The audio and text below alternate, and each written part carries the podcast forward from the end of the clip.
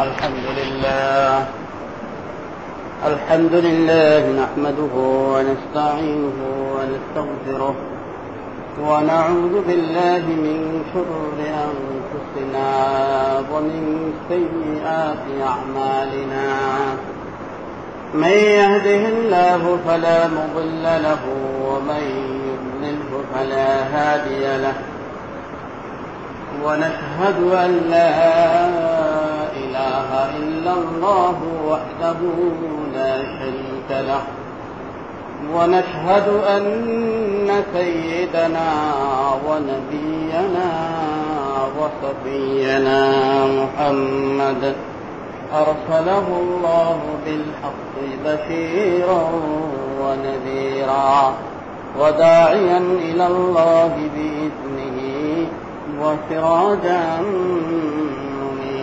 منيرا فقد قال الله تبارك وتعالى والذين يكنزون الذهب والفضة ولا ينفقونها في سبيل الله فبشرهم فبشرهم بعذاب أليم.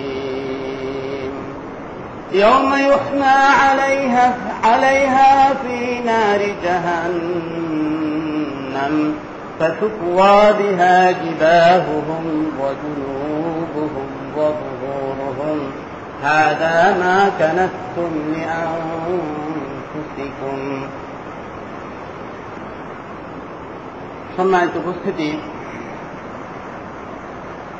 মাহে রমজানের তৃতীয় জুমা মহান রব্বুল আলমিনের দরবারে অসংখ্য অগণিত সুক্রিয়া আদায় করছি।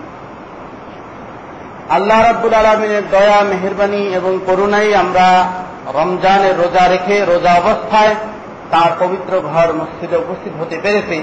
এজন্য সবাই সুক্রিয়া তান একবার করেনি আলহামদুলিল্লাহ। মুসলিয়ান কেরাম, মহান রব্বুল আলমিনের পবিত্র কালাম এই কালামের মধ্যে আল্লাহ রব্বুল আলমিন বান্দাদের দুনিয়া এবং আখেরাতের কল্যাণ কিসে? এই সম্পর্কে বিস্তারিত আলোচনা করেছেন। বান্দার কি করণীয়, কি বর্জনীয়? কীভাবে চললে বান্দা দুনিয়া এবং আখেরাতে শান্তি পাবে? আর কীভাবে চললে দুনিয়া এবং আখেরাতের অশান্তি আসবে? সে সম্পর্কে মহান রব্বুল আলমিন পবিত্র কালামে বিস্তারিত বর্ণনা করেছেন। সাথে সাথে রসুল্লাহ সাল্লাহ আলহিম কোরআনের সংক্ষিপ্ত বিষয়গুলিকে আরও বিস্তারিতভাবে রসুল্লাহ সাল্লাহ আলহিম হাদিসের মাধ্যমে আমাদেরকে জানিয়ে দিয়েছেন। দিন পরিপূর্ণ, দিনের সব কয়টি আমল সুস্পষ্ট। এখানে কোনো গুজামিল নাই। দিনের আমলের ভিতরে কোনো কম বেশি করার সুযোগ নেই। সম্মানিত উপস্থিতি, আমরা সবাই জানি ইসলাম ধর্ম কয়টি স্তম্ভের উপরে প্রতিষ্ঠিত। বলেন তো কয়টা স্তম্ভের উপর প্রতিষ্ঠিত? পাঁচটি স্তম্ভের উপর প্রতিষ্ঠিত। কি কি বলেন?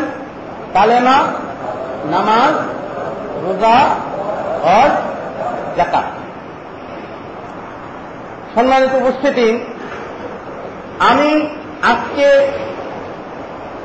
আলোচনা করতেছি ইসলাম ধর্মের পঞ্চম ভিত্তি, পাঁচ নম্বর ভিত্তি, যেটা আমরা সাধারণত উল্লেখ করে থাকি আর কি সিরিয়ালে সেটা হল কি? জাকাত জাকাত শব্দটি আমাদের কাছে পরিচিত। কিন্তু জাকাত শব্দের ব্যাখ্যা জাকাত জাকাতের প্রকৃত অর্থ কি? জাকাত কাদের উপরে ফরজ? জাকাত কাদেরকে দেওয়া যাবে? জাকাত দিলে লাভ কি? আর জাকাত না দিলে ক্ষতি কি? এই সম্পর্কে হয়তো আমাদের অনেকেরই নলেজ নেই। সম্মানিত উপস্থিতি, মাহে রমজানে শুধু বাংলাদেশে নয়, সারা বিশ্বের ধনী মুসলমানগণ জাকাত দেওয়ার চেষ্টা করে। তবে এমন কিছু মুসলমান রয়েছে যারা জাকাত দেওয়াকে জরুরি মনে করে না। আবার এমন অনেক হাজারো মুসলমান রয়েছে যারা জাকাত দেওয়ার চেষ্টা করে, কিন্তু জাকাত হিসেব করে দেয় না। আনুমানিক একটা ধরে মনে করে যে তার দায়িত্ব আদায় হয়ে গিয়েছে, ফরজ আদায় হয়ে গিয়েছে। আসুন, আমরা জাকাত শব্দের অর্থ, জাকাত শব্দের সংক্ষিপ্ত ব্যাখ্যা এবং জাকাত তাদের উপরে ওয়াজিব, কোন কোন মালের জাকাত আসে এবং জাকাতের, জাকাত পাওয়ার উপযুক্ত তারা জাকাত কোথায় দিলে আদায় হবে আর কোথায় দিলে আদায় হবে না এই সম্পর্কে সংক্ষিপ্ত আকারে কিছু আলোচনা শুনি আল্লাহ আমাদের সবাইকে আলোচনা শোনা এবং সে অনুযায়ী আমল ঠিক দেয় সবাই নামে জাকাত শব্দটি আরবি যার শাব্দিক অর্থ হল পবিত্র করা পাপ করা خذ من أموالهم صدقة تطهرهم وتزكيهم بها আল্লাহর নবী, আল্লাহর নবীকে মহান রব্বুল আলমী আদেশ করলেন খুব নেন, গ্রহণ করুন, উসুল করুন। মিন আমওয়ালিহিম, তাদের সম্পদ থেকে। উসুল করবেন কি জন্যে? খুব মিন আমওয়ালিহিম সাদাকাতান, তাদের সম্পদ থেকে আপনি সৎকা উসুল করুন। সৎকা আদায় করুন। তোতাহিরহম এই সৎকা আদায়ের মাধ্যমে আপনি তাদেরকে পবিত্র করে দিবেন। তাহলে সৎকা আর জাকাত জাকাত শব্দের অর্থ হল পবিত্র করা। কেন পবিত্র করা? একটা মানুষ যতক্ষণ পর্যন্ত তার সম্পদের সত্তা এবং জাকাত আদায় না করবে, ততক্ষণ পর্যন্ত তার এই সম্পদ থাকবে অপবিত্র। নাপাক পুরা মালি অপবিত্র। একশো টাকায় শুধুমাত্র আড়াই টাকা। আড়াই টাকা আলাদা করলে বাকি সাড়ে সাতানব্বই টাকা পবিত্র।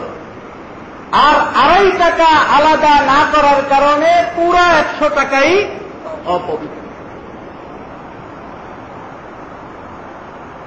তেমনিভাবে দুধের মধ্যে যদি এক ফোঁটা চনা করে যায়, এক ফোঁটা যদি আপনার গরুর পেশাব করে যায়, তাহলে এই দুধটাকে আপনারা কি পবিত্র বলবেন না অপবিত্র বলবেন বলেন না সবাই, কি বলবেন? অপবিত্র বলবেন। কিন্তু চনা পড়ছে মাত্র এক ফোঁটা। দুধ পাঁচ কেজি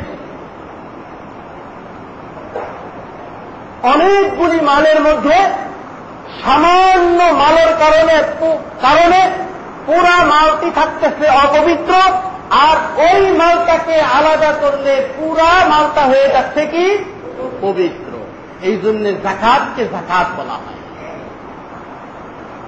জাকাতের মাধ্যমে মানুষ তার মাল এবং সম্পত্তি পবিত্র করে মাল এবং সম্পত্তির সাথে সাথে জাকাত যার উপরে ওয়াজিব উনি নিজেও কেমন যেন অপবিত্র হয়ে যাচ্ছে এই জন্য মহান ডক্টর আলমিন বলতেছেন খুদমিন أموالهم صدقة تطهرهم وتزكيهم بها إن صلاتك سكن لهم وصلوا صل عليهم لا وصل عليهم إن صلاتك سكن আল্লাহ এই কথা বলেননি যে তাদের মাল থেকে আপনি জাকাত শুরু করে তাদের মালগুলি কি পবিত্র করেন এ কথা নাই এখানে আয়াতের মধ্যে আসছে আপনি তাদের মাল থেকে জাকাত এবং সৎকা উসুল করে তাদেরকে আপনি পবিত্র করে ফেলেন, তাদেরকে আপনি পাক করে ফেলেন, তাদেরকে আপনি পরিচ্ছন্ন করে ফেলেন। তাহলে বোঝা যাচ্ছে জাকাত আদায় না করার কারণে মালই শুধু অপবিত্র হয় এমনটি নয়, এই মাল যিনি বহন করতেছেন, এই মাল যিনি ভক্ষণ করতেছেন, এই মাল যিনি ইউজ করতেছেন, উনিও সাথে সাথে কি হয়ে যাচ্ছেন? অপবিত্র হয়ে আচ্ছা মালটা যদি আপনার অপবিত্র হয়, তাহলে এই আপনি মাল দ্বারা এক মানে রমজানের ইত্তা খরিদ করলেন। বুট, পেঁয়াজি, ছোলা, মুড়ি ইত্যাদি ইত্যাদি। যেই মাল অপবিত্র, সেই মাল দিয়ে আপনি যেটা ক্রয় করবেন, সেটাও কেমন যেন অপবিত্র হয়ে গেছে। এই অপবিত্র সম্পত্তির দ্বারা অর্জিত যে সম্পদ, অর্জিত যে খাবার, সেই খাবার যখন আপনার দেহের ভিতরে প্রবেশ করালেন, তখন আপনিও কি হয়ে গেলেন? অপবিত্র হয়ে গেলেন। কিছু অপবিত্রতা দেখা যায়, আর কিছু অপবিত্রতা এটা দেখা যায় না। যেমন ধরেন, একজনের পেশাব করে আসলো টয়লেট থেকে, উনি রীতিমতো কুলুপ ব্যবহার করেছেন এবং আপনার পানিও খরচ করেছেন। কুলুপ ব্যবহার করে পানি খরচ করলে এখন এই লোকটার শরীরটাকে আপনি পবিত্র বলবেন না অপবিত্র বলবেন? পবিত্র বলবেন এক শুরুতে, এক হিসেবে। কিন্তু এই লোক এখন সরাসরি টয়লেট থেকে টয়লেট কর্ম ছাড়া, আর কোন কর্ম করা ছাড়া এই লোকটা কি নামাজ পড়তে পারবে? পারবে নাকি নামাজ পড়তে? কেন পারবে না? পুজো করা লাগবে। সে বাহ্যিক কোন ময়লা তার গায়ে নেই, বাহ্যিক কোন নাটাকি তার গায়ে নেই, কিন্তু ভিতরগত একটা নাটাকি তার গায়ে ভিতরে রয়ে গেছে। এই কারণে যতক্ষণ পর্যন্ত সে উজু না করবে, ততক্ষণ পর্যন্ত সে নামাজ আদায় করতে পারবে না। অর্থাৎ পূর্ণ পবিত্র সে হবে না। তাহলে উজু না করেও আমরা দেখতেছি যে লোকটা বাহ্যিক দৃষ্টিতে পবিত্র, কিন্তু মহান রব্বুল আলমিনের দৃষ্টিতে সে এখনও পূর্ণ পবিত্র হয় এমন অনেক কিছুই দেখা যায় না, কিন্তু তারপরেও বিশ্বাস করতে হয়। আর কথার কথা, আপনি টয়লেট সারতে গেলেন, কয়েক ফোটা পেশাব, হয়তো পায়জামা, প্যান্ট অথবা লুঙ্গিতে লেগে গেল। এখন কয়েক ফোটা পেশাব যদি ছিটকা মেরে এসে লেগে যায়, তাহলে এই কারণে কি যখন শুকিয়ে যাবে, আপনার পুরা লুঙ্গিটা কি মানে এটার ভিতরে দুর্গন্ধ ছড়াবে? দুর্গন্ধ ছড়াবে নাকি? সমাজের কেউ দেখবে না যে আপনার লুঙ্গিটা না পাক কেউ বুঝবে না। কারণ দু এক ফোটা পেশাবের কারণে লুঙ্গিটা আপনার কি হয় না, এটা দুর্গন্ধযুক্ত হয় না। দুর্গন্ধযুক্ত হয় না। কিন্তু আসলে কি, লুঙ্গিটা পবিত্র না অপবিত্র?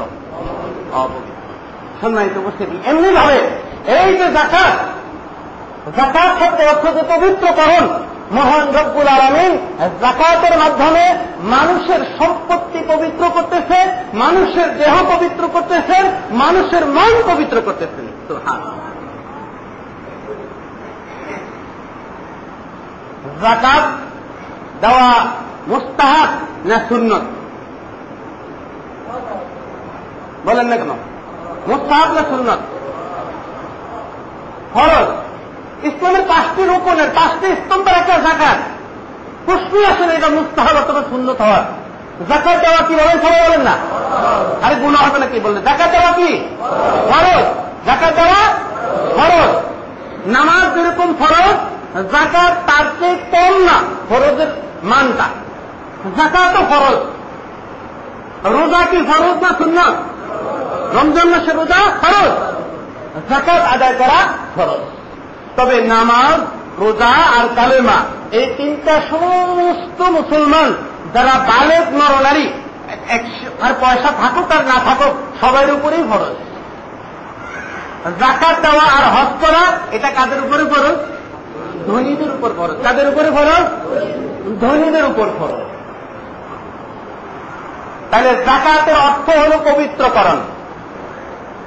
শরীয়তের পরিবেশায় নির্দিষ্ট কিছু সম্পত্তি থেকে নির্দিষ্ট পরিমাণ সম্পত্তি গরিব, মিসকিন অথবা জাকাত খাওয়ার উপযুক্ত এমন পাত্রে খরচ করার নাম হল জাকাত। জাকাত দেওয়ার হুকুম হল জাকাত কি বলেন? শূন্য জাকাত হল খরচ চার প্রকার মালের উপরে জাকাত খরচ হয়। সব প্রকার মাল আমাদের দেশে নাও থাকতে পারে। এক নম্বর, মা আখরজাতিল আরদ মিন কোন রকমের ফসল ফসলের জন্য আপনার কোন রকমের সার অথবা পানি সেঞ্চন অথবা ঔষধ অথবা নিরানি ইত্যাদি ইত্যাদি ছাড়া এমনি জমিন থেকে যদি ফসল উঠে আসে, জমিন থেকে যদি ফল উঠে আসে, যেমন একজনের একটা আম বাগান আছে, একজনের একটা লিচু বাগান আছে হ্যাঁ? এই এই সমস্ত সম্পত্তির উপরে জাকাত দেওয়া খরচ কি পরিমাণ দিবেন সেটা পরের কথা। তাহলে জমিন থেকে যদি আপনার কয়েক থেকে জমি আছে চলে, সেখানে শুধুমাত্র ধানগুলা ছিটে ফেলে রাখলেই হয়। এরপরে বাস আপনার ধান হয়ে যায়, আর সার ওষুধ কিচ্ছুই দেওয়া লাগে না। এমন এমন জমি আছে এখনও বাংলাদেশে চরাঞ্চলে আবার কোন কোন জায়গা আছে, বিভিন্ন দিক থেকে আগাছা এসে বা বিভিন্ন দিক থেকে এসে এমনি সেখানের ভিতরে ফসল হয়ে যায়। ফসল বোনাও লাগে না। আপনার কয়েক পাহাড়ি অঞ্চলে কয়েক বিঘা জমি আছে, সেখানের ভিতরে বিভিন্ন প্রকারের ফল মূলের গাছ আছে, যেখান থেকে আপনার লাখ লাখ টাকার ফল আপনি প্রতি বছর বিক্রি করতে পারতেছেন। তাহলে এই সমস্ত ফলের উপরে, এই সমস্ত ফল গাছের উপরে, এই সমস্ত ধান গাছের উপরে, এই সমস্ত ওখান থেকে উপার্জিত সম্পত্তির উপরে টাকা খরচ। সবকা খরচ। কারও যদি উটের পাল, গরুর পাল, বকরির পাল ইত্যাদি বড় বড় পাল থাকে, মহিষের পাল, বর্তমানে আমাদের চরাঞ্চলে আছে দক্ষিণাঞ্চলে আছে, মহিষের পাল থাকে, মহিষ তার ব্যবসা। এখানের ভিতরে জাকাত খরচ হবে জাকাত খরচ হবে স্বর্ণ রৌপ্য। আপনার আপনার স্ত্রীর সাড়ে সাত ভরি স্বর্ণ আছে। সাড়ে বাউন্ন ভরি রূপা আছে। তাহলে এই সাড়ে সাত ভরি স্বর্ণ বা তার চেয়ে বেশি পরিমাণ স্বর্ণ যদি থাকে, তাহলে তার উপরে জাকাত আসবে সাড়ে বাউন্ন ভরি রূপা যদি থাকে, তার উপরে জাকাত আসবে আরেক প্রকার সম্পত্তি এসে মানুষের তিজারতি, ব্যবসায়ী সম্পত্তি। একজনের রডের দোকান চিনের দোকান, সিমেন্টের দোকান, এখানে তার উদ্দেশ্য হল ব্যবসা। এই ব্যবসায়ী সম্পত্তি রয়েছে, যে সমস্ত সম্পত্তি মাল দ্বারা ব্যবসা করা হয়, লেনদেন করা হয়, এগুলির উপরে কি হয়? জাকাত খরচ হয়। তাহলে মোটামুটি কয় প্রকার মালের উপর জাকাত খরচ হয়? চার প্রকার মালের উপরে। এমনি মহান রব্বুল আলমিন কুদরতি ভাবে যদি কোথাও ফসল হয় অথবা কোথাও থেকে আপনার ফল বাগান থেকে ফল আসে, সেগুলির উপরে জাকাত খরচ হবে, উট, বকরি ইত্যাদির পালের উপরে জাকাত খরচ হবে, তারপরে স্বর্ণের উপর উপরে জাকাত খরচ হবে, আর ব্যবসা করা হয় এমন সম্পত্তির উপরে জাকাত খরচ হবে। কি পরিমাণ হতে হবে? সাড়ে সাত বড়ি স্বর্ণ, যদি স্বর্ণ থাকে ডাইরেক্ট। তাহলে সাড়ে সাত ভরি না হওয়া পর্যন্ত ওই মহিলার উপরে জাকাত খরচ হবে না। যদি স্বর্ণ এবং রক্ত মিলানো থাকে, আরও কিছু নগদ টাকা তার হাতে থাকে, তাহলে সাড়ে বাউন্ন ভরি রূপার বর্তমান বাজার দাম মনে হয় পঁচিশ হাজার থেকে তিরিশ হাজার টাকা হবে। এই পরিমাণ টাকা অঙ্ক অথবা এই পরিমাণ অলঙ্কার এই পরিমাণ টাকার অলঙ্কার যদি কারও কাছে থাকে, তাহলে তার উপরে জাকাত খরচ হবে। যদি অলঙ্কারের সাথে আরও কিছু টাকা তার সাথে সাথে থাকে। একজন মহিলার হাতে শুধুমাত্র ছয় বড়ি স্বর্ণ আছে। আর কোন রকমের কোন টাকা তার জমা রাখার মতো নাই। ব্যাংকে কোনো টাকা নাই, অথবা মাটির ব্যাংকে কোনো টাকা নাই, অথবা তার হাতে কোনো টাকা নাই। দুশো দশ টাকা, বিশ টাকা পকেট খরচের জন্য অর্থাৎ ছেলে মেয়েদের বাদাম, চিনা বাদাম চকলেট কেনার জন্য দিলে ওইটা ভিন্ন কথা। অর্থাৎ পুঞ্জীভূত, কোন টাকা যদি না থাকে ছয় ভরি স্বর্ণ আছে তাহলে এই মহিলার উপরে জাকাত খরচ হবে না। যেই মহিলার দুই ভরি স্বর্ণ আছে, ব্যাংকে আরও দশ হাজার টাকা আছে। দুই ভরি স্বর্ণের দাম চল্লিশ হাজার টাকার উপরে। আর ব্যাংকে দশ হাজার টাকা, তাইলে পঞ্চাশ হাজার টাকা তার হয়ে গেল। এইবার এই মহিলার উপরে চাকাত করো। অথবা ব্যাংকে মাত্র পাঁচশো টাকা মহিলার উপরে চাকাত করো। মোটামুটি কথা হলো সাড়ে বাউন্ন ভরি রূপার মূল্যটা হিসাব করে। বর্তমানে ফতুয়া এটার উপরে। সাড়ে বাউন্ন ভরি রূপার হিসাব যদি পঁচিশ হাজার টাকা হয় তাহলে পঁচিশ হাজার টাকার যদি আমি আজকে আমার সংসারের যাবতীয় খরচ বাদ দিয়ে যদি আমার হাতে পঁচিশ হাজার টাকা উদ্ধৃত্ত থাকে এবং আজকের রমজানের আঠারো তারিখ, আগামী রমজানের আঠারো তারিখ পর্যন্ত পঁচিশ হাজার, দশ হাজার, বিশ হাজার অথবা পাঁচ হাজার। এরপরে দেখা গেল আগামী আঠারোই রমজান আবার আমার হাতে পঁচিশ হাজার বা ততোধিক টাকা আমার হাতে আছে। এক বছর পূর্ণ অতিবাহিত হইলে টাকাটা, তাহলে জাকাত পরিপূর্ণরূপে ফরজ হবে। জাকাতটা আদায় করা ফরজ হবে। এমনি একজনে হঠাৎ করে পঁচিশ হাজার টাকার মালিক হয়ে গেল। আবার আগামী দিন উনি পঁচিশ হাজার টাকা দান করে দিছে। ব্যাস, তার উপরে কোন জাকাত খরচ নয়। এই পঁচিশ হাজার টাকা যদি বছরের মাঝখানে উঠানামা করে তাতে কোনো সমস্যা নেই। এই মাথায় পঁচিশ হাজার, আবার আগামী বছর গেলে দেখা গেল যে তার হাতে এখন আরও পঁচিশ হাজার টাকা জমা হয়েছে, তাহলে তার উপরে জাকাত দেওয়া খরচ পঁচিশ হাজার টাকার যদি ভিতর থেকে পার্সেন্টেজ হিসাবে শতকরা আড়াই টাকা, চল্লিশ ভাগের এক ভাগ জাকাত দিতে হয়। আর ওষুরি জমি যেগুলি, দশ ভাগের এক ভাগ আছে, কিছু কিছু জমি থেকে দশ ভাগের এক ভাগ ফসল জাকাত হিসাবে দিতে হয়। ওষুরি জমি, ওইটার আলোচনা ভিন্ন। এটা আপনাদের এলাকায় এরকম জমির মালিক মনে হয় কেউ নেই। জাকাতের মাসালাটা বিস্তারিতভাবে জানতে হয়। বিস্তারিতভাবে শিখতে হয়। যার যার ইনকাম ইনকামিং সোর্স এবং তার পুঞ্জীভূত সম্পত্তি, তার ব্যাংকে কত টাকা আছে, কত টাকা নাই, ইত্যাদি ইত্যাদি, সব তারা হিসাব করে, পাই পাই হিসাব করে, তাকে জাকাত আদায় করতে হবে। এবং জাকাত আদায় করার কমন মাসালাগুলি প্রত্যেকের উপর প্রযোজ্য হলেও, শাখা মাসালায় গিয়ে এক একজনের এক এক ধরনের অবস্থার সৃষ্টি হবে, এক একজনের এক এক পরিমাণ অঙ্ক আসবে। অর্থাৎ কারণে কমন মাসালা আমরা আম মজলিসের বয়ানে শিখতে পারব, ঠিক আছে? কিন্তু আমরা বিস্তারিত মাসালা জাকাতের শিখতে হলে, জানতে হলে আলাদাভাবে আলেমুল আমাদের সাথে বসতে হবে, আলাদাভাবে জাকাত বিষয়ে আপনার আলোচনা শুনতে হবে এবং আলাদাভাবে জাকাত বিষয়ে আপনার পড়াশোনা করতে হবে। সম্মানিত উপস্থিতি সত্তা এবং জাকাত, এই সম্পর্কে যারা জাকাত সত্তা আদায় না করে এই সম্পর্কে মহান রব্বুল আলমী পবিত্র কালামুল্লাহ শরীফে এরশাদ করেন والذين يكنزون الذهب والفضة ولا ينفقونها في سبيل الله فبشرهم بعذاب أليم যারা তাদের স্বর্ণ এবং রৌপ্য পুঞ্জীভূত করে রাখে সেগুলোর জাকাত আদায় করে না আপনি তাদেরকে যন্ত্রণাদায়ক আজাদের সুসংবাদ দিন।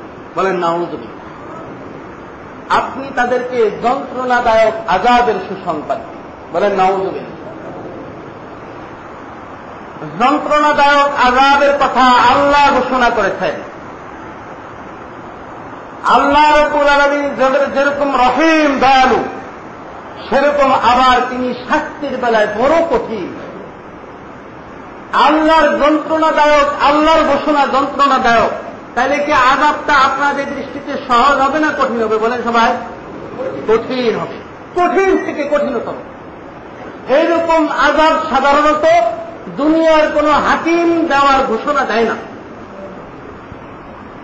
সামান্য যন্ত্রণাদায়ক আজাবের কথা মহান রব্বুল পরবর্তী আয়াতে ঘোষণা করেন। সুরা তবার পঁয়ত্রিশতম আয়াতে।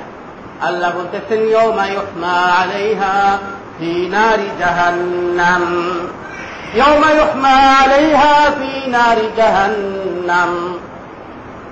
যেদিন এই পুঞ্জীভূত সম্পত্তিগুলি জাহান নামের আগুনের ভিতরে উত্তপ্ত করা হবে, গরম করা হবে, এই স্বর্ণের অলঙ্কারগুলি, এই স্বর্ণের পাকগুলি এই রূপার অলঙ্কারগুলি, এই রূপার পাকগুলি সেই জাহান নামের আগুনের ভিতরে গরম করা হবে।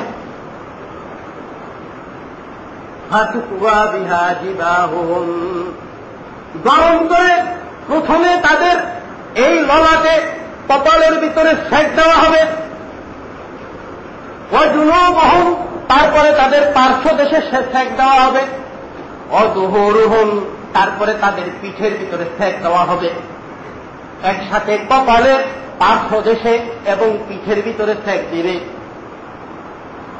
এবং বলবে, হাদা মা কানাস্তুম এইটি হল ওই সম্পত্তির উপহার স্বরূপ। যেই সম্পত্তি তুমি জমা করে রেখেছিলে, যেই সম্পত্তি তুমি কুক্ষিগত করে রেখেছিলে, যেগুলি তুমি পুঞ্জীভূত করে রেখেছিলে, সেই সম্পত্তির উপহার এটা। অতএব কারণে এর শাস্তি তুমি ভোগ করতে থাকো। মুখাশ্রী কারণ এখানে এসে ব্যাখ্যা করেন যে কপালের ভিতরে দাগ দিবে পার্শ্ব দেশে দাগ দিবে, আর পিঠের উপরে দাগ দিবে, শরীরের আর অন্য কোন অঙ্গ প্রত্যঙ্গকে দাগ দিবে না কেন? বলেন, একজন মানুষ যখন জাকাত আদায় করতে চায় না, যখন সত্তা আদায় করতে চায় না, তখন সর্বপ্রথম সত্তা আড়া আদায় করা, একটা বিরক্তি। মানে একশো টাকার মধ্যে আড়াই টাকা দিয়ে দিলে এটা কোনো সহজ। যখন টাকাটা লাখে দাঁড়ায়, যখন টাকাটা কোটিতে দাঁড়ায়, তখন এই আড়াই পার্সেন্ট হিসাব করলে কয়েক লাখ টাকা হয়ে যায়। এই কয়েক লাখ টাকা তো এই মালের মহব্বত এবং এই সম্পত্তি সম্পত্তির মহব্বত। তার শিরায় শিরায় ঢুকে গিয়েছে, তার রগে রগে ঢুকে গিয়েছে। এই মহব্বতের কারণে সে এই সম্পত্তি খরচ করতে রাজি না। এই কারণে কেউ যদি তাকে এসে, ভাই, আমাকে সত্তা দেন, আমাকে জাকাত দেন, ওই জাকাত ফান্ডে জাকাত জমা করেন, তখন সর্বপ্রথম সে বিরক্তিটা দেখায় তার এই কপাল দ্বারা গুরু কুঞ্চিয়ে কপালের দিকে দেখায় আরে এতগুলি টাকা কীভাবে দেব? সর্বপ্রথম বিরক্তির ভাবটা বিরক্তির ভাবটা কোথায় প্রকাশ পায় কপালে প্রকাশ পায়। কপালে প্রকাশ পাওয়ার পরে সেই ব্যক্তি তখন পার্শ্ব ঘুরে, অর্থাৎ যিনি তার কাছে জাকাত নেওয়ার জন্য আসছে, তার প্রতি কপাল দিয়ে সে বিরক্ত। তারপরে পার্শ্ব ফিরিয়ে সে এখন ওই লোকটাকে রেখে তারপরে সে তার অন্দরমহলে ঢুকে যাবে, অর্থাৎ তার সাথে সে এখন আর কোনো কথা বলবে না। তো সে যখন ঘুরে, তখন তার এই পার্শ্বদেশ দেখা যায়। এই কারণে তার এই পার্শ্ব দিয়ে বিরক্তি দেখাইলো, এই কারণে তার এই পার্শ্বদেশে কি দেখা দেওয়া হবে? ফেক দেওয়া হবে। বিরক্তির লাশ করতে গিয়ে সে যখন পুরা ঘুরে গেল এবং সে ঘরের ভিতরে ঢুকতেছে, তখন যে ওই লোকটা, সেই লোকটা তার দেখতে পায় পিঠ। এই জন্যের ভিতরে, এই জন্যে তার পিঠের ভিতরে ফেক দেওয়া হবে হাদিসের মধ্যে রসুল্লাহ সাল্লাম আরেকভাবে ব্যাখ্যা দিয়েছেন, যারা তাদের সম্পত্তির জাকাত আদায় করে না, রসুল বলেন من آتاه الله مالا فلم يؤد زكاتها ألزم يوم القيامة بشجاع شجاع أقرع আল্লাহ রসুল বলতেছেন যে ব্যক্তিকে আল্লাহ সম্পত্তি দিয়েছে আর ওই সম্পত্তির জাকাত সে আদায় করে না কাল কেমতের ময়দানে জাহান্নামের মধ্যে না কেমতের ময়দানে কোটি কোটি মানুষ যখন উপস্থিত থাকবে আদম আলাই ইসলাতাম থেকে শুরু করে একদম কেয়ামতের আগ মুহূর্তে যেই মানুষটাই পৃথিবীতে আসবে, এই সমস্ত মানুষ এক ময়দানে থাকবে। ওই কেয়ামতের ময়দানে তার শরীরের ভিতরে একটা কঠিন সর্প পেঁচিয়ে দিবেন আল্লাহ রব্বুল আলমী পুরো শরীর পেঁচায় ফেলবে সাপ। কঠিন সাপ। অনেক বয়স্ক। এই সাপ তার পুরো শরীর পেঁচায়, তার এই গাল আর এই গাল। দুই ফুট থাকবে সাপের দুই ফুট দিয়ে এখানে গলার ভিতরে একটা তেজ দিয়ে এখানে ঠোকরাইতে থাকবে আর এখানে ঠোকরাইতে থাকবে। আর বলবে, আমরা হইলাম তোমার ওই ব্যাংক ব্যালেন্সের মানে পুঞ্জীভূত সম্পত্তিগুলা। সেই সম্পত্তিগুলিকে আল্লাহ রব্বুল আলমিন এই সাপের আকার দিয়ে আমাদের আকৃতি ধারণ করছে। আমরা কিন্তু তোমার শত্রু নই, আমরা তোমার বন্ধু। দুনিয়ার তোমার মহাব্বতের মাল আমরা। হ্যাঁ? বারবার যে ক্যালকুলেটারে হিসাব করতে এত টাকা দিলে এত টাকা কমে যায় বাস দিব না। এটাই ভালো। ব্যাংকে টাকাগুলি থাকো এই খুব খুব খুশি হইতে আজকে দেখবা তোমাকে আমরা মজা দেখাবো। এই গালের ভিতরে ঠোকর মারবে আর এই গালের ভিতরে ঠোকর মারবে। সম্মানিত উপস্থিতি। জাকাত যারা আদায় করে, রসুল্লাহ সাল্লাহ আলহি আসাল্লাম বলেন যে ব্যক্তি জাকাত আদায় করবে, তার পুরা মাল পবিত্র হয়ে যাবে এবং যেই পরিমাণ সম্পত্তি সে এই জাকাতের জন্য খরচ করল, তার চেয়ে বেশি সম্পত্তি আল্লাহ তাকে দিয়ে দিবে। কোরআনের আয়াতের ভিতরে আছে, যে ব্যক্তি কিছু পরিমাণ সম্পত্তি আল্লাহ রাস্তায় খরচ করল, সেই ব্যক্তিকে আল্লাহ রাব্বুল আলমিন তার চেয়ে উত্তম বদনা দান সুবহানাল্লাহ। এই পর্যন্ত কোন জাকাত আদায়কারী গরিব হয়ে গিয়েছে, জাকাত দেওয়ার কারণে এরকম একজন ব্যক্তির নাম বলেন সারা বাংলাদেশের মধ্যে। তাহলে আর সমস্ত আলেমদেরকে বল- বলব যে আপনারা আর জাকাত সম্পর্কে কোনো ওয়াজ করবেন না। জাকাত আদায় করে একজন ব্যক্তি দেখান, জাকাত আদায় করে সে ফকির হয়ে গেছে। জাকাত আদায় করেছে তার সম্পত্তি কমে গেছে। এরকম লাখো লাখো দেখা যাবে। আমাদের এই অঞ্চলের, এই এলাকার এক মুসল্লি ভাই ওই দিন বলতেছে, হুজুর, আমি আগে জাকাতের প্রতি গুরুত্ব দিতাম না, কিন্তু গত বছর আমি পাই তো পাই হিসাব করে জাকাত দিয়েছি, কিন্তু জাকাত দেওয়ার কারণে আল্লাহ আমাকে আমার ব্যবসার ভিতরে এত বরকত দিছে, এত বরকত দিছে। হুজুর, গতবার মাত্র আমি বিশ হাজার টাকার জাকাত দিছি, এই বছর মনে হয় আমি লাখের উপরে জাকাত দিতে হবে। এটা অবশ্যই আল্লাহ রাবুল আলম বাড়িয়ে দিবেন। আল্লাহ কোরআনের ভিতরে ঘোষণা করেছেন। ভাইয়ের আমার জাকাত কিন্তু আমার আপনার জাকাতের যে মূল সম্পত্তিটা, এই সম্পত্তির মালিক আমি, আপনি না ফকিররা? বলেন না, কারা মালিক? ফকির মিস্ত্রিরা মালিক। তা আপনি আরেকজনের মালিকানা সম্পত্তি নিয়ে যদি আপনি উঠা বসা করেন, তাহলে তো আপনার এমনি পেরেশানি থাকে আপনি জাকাতের উপযুক্ত যেদিন থেকে হয়ে গেলেন সেই দিন থেকে শতকরা আড়াই টাকা শতকরা আড়াই টাকা, প্রতি শতে আড়াই টাকা সম্পত্তি। এই আড়াই টাকা এটা আপনার নয়। এই আড়াই টাকা ফকিরের, এই আড়াই টাকা মিস্কিনের, এই আড়াই টাকা লীলাবড়িয়ের আবার এই আড়াই টাকা মসজিদে দান করে মসজিদের নির্মাণ কাজে খরচ করতে পারবেন না। এটা হ্যাঁ আল্লাহর ঘরের জন্য আল্লাহ নিচ্ছেন না। নবীর ঘর মাদ্রাসা নির্মাণ করবেন। আপনি এখানে জাকাতের কথা দিয়ে কনস্ট্রাকশন কাজ করবেন? অনুমতি নাই। নবী বলে যে, আমার ঘরেও জাকাতের সম্পত্তি আমার ঘর খায় না। হ্যাঁ নবীর ঘরে যদি কোনো এটিএম মেশিন থাকে, সেখানে ভিতরে দরিদ্র ছাত্র থাকে, তবে এটা তাদের অধিকার, তাদের হক হতে পারে। কিন্তু নির্মাণ কাজে জাকাত আল্লাহর ঘরের জন্য আল্লাহ নিবেন না। গুণা হবে। মসজিদে যদি জাকাত দিয়ে মসজিদ নির্মাণ করবে, তো গুণা হবে। তাহলে এটা কাদের অধিকার? কার অধিকার বলেন? আরে গরিবের অধিকার হয় তাহলে তো মোহন রব্বুল আলমী তার ঘরেও নিচ্ছেন না। বলে, আমার ঘরেও নিয়ে এটা নিব না। আমার যে গরিব মিসকিনগুলি, সেই মিসকিনগুলিকে তোমরা দিয়ে দাও। কেমতের ময়দানে মোহন রব্বুল আলমী বলবে, আমি তো আমি তো ভুকা ছিলাম, ভুকা থেকে তোমাদের কাছে খাবার চেয়েছি। ওই, আমাকে তো তোমরা খাবার দেওনি। আল্লাহ বাড়ি, এ বাড়ি তালা, আমরা তো জানতাম তুমি কখনো খাও না, কখনো তুমি কিছুই পানও করো না। আল্লাহ, তুমি আবার কবে আমার কাছে খাওয়া চেয়েছিলে? কবে আমার কাছে পানীয় চা- চেয়েছিলে? বলে যে, এই বান্দা, তুমি জানো না? ও অমুক দিন অমুক ফকির, অমুক মিসকিন এসে তোমার দরকার দরবারে হাত করছিল সে হাত চাচ্ছিল আর তোমার কাছে ভিক্ষা চেয়েছিলে চেয়েছিল তুমি যদি সেই দিন খাবার তাকে খাওয়াইতে, তাহলে সেই খাবারটা সে পেত না। সেই খাবারটা তুমি আমি আল্লাহকে খাওয়াইতাম। আমি আমি পোশাকের অভাবে ছিলাম। ও তুমি আমাকে পোশাক দিলে না দেখ আল্লাহ, তোমার আবার পোশাকের দরকার কি? তুমি তুমি আমার পোশাক দান করা পোশাক তুমি করবে নাকি? বলে, না, আমি করব না। আরে আমার, তোমার গ্রামের ভিতরে একটা ফকির মানুষ নামাজ পড়তে পারে নাই। ভালো পোশাকের কারণে, ভালো পোশাকের দরুন। একটা এতিম সন্তান, এই সন্তান ঈদের দিন কান্নাকাটি করেছে। কেন? তার বাবা নাই। আজকে তার বাবাও যদি আমার মতো জীবিত থাকতো, আমার সন্তানের মতো জীবিত থাকতো, তাহলে আজকেও তাকে একটা বেশি দামি না পারুক। দুই একশো টাকা দামের একটা পোশাক এনে দিত, আজকে সে কান্নাকাটি করেছে, আর তোমার দরবারে আসছে, তোমার পাঁচপাশ ধরছে, কিন্তু তুমি তাকে সেদিন তাকে দাওনি। সেই দিন যদি তুমি তাকে দিতে, তাহলে সেই পোশাকটা তাকে দিতে না, সেই পোশাকটা বরং আমি আল্লাহকে সুবহানাল্লাহ। তাহলে আল্লাহ নিজের সাথে তাদেরকে, গরিব মুসলিমদেরকে, এতিমদেরকে নিজের সাথে মিশিয়ে নিচ্ছেন সম্মানিত উপস্থিতি। এই জন্য আমরা স্বতঃস্ফূর্ত ভাবে একেবারে সবাই মিলেমিশে জাকাত আদায় করব ইনশাল্লাহ জাকাত আদায় করার একটা পরিবেশ কায়েম করি। ফেত্রা পরিমাণ হল বর্তমান ষাট টাকা। এই বছর ষাট টাকা নির্ধারিত হয়েছে ক্ষেত্রে আপনারা ষাট টাকা করে আদায় করবেন। আর জাকাত প্রত্যেকের মালের হিসাব করে জাকাত আদায় করার চেষ্টা করবেন। আমাদের এখানে গরিব ছাত্র আছে, এতিম ছাত্র আছে, তাদের জন্য আমাদের এই প্রতিষ্ঠানে ইনশাল্লাহ আপনারা জাকাতের পয়সা দিতে পারেন।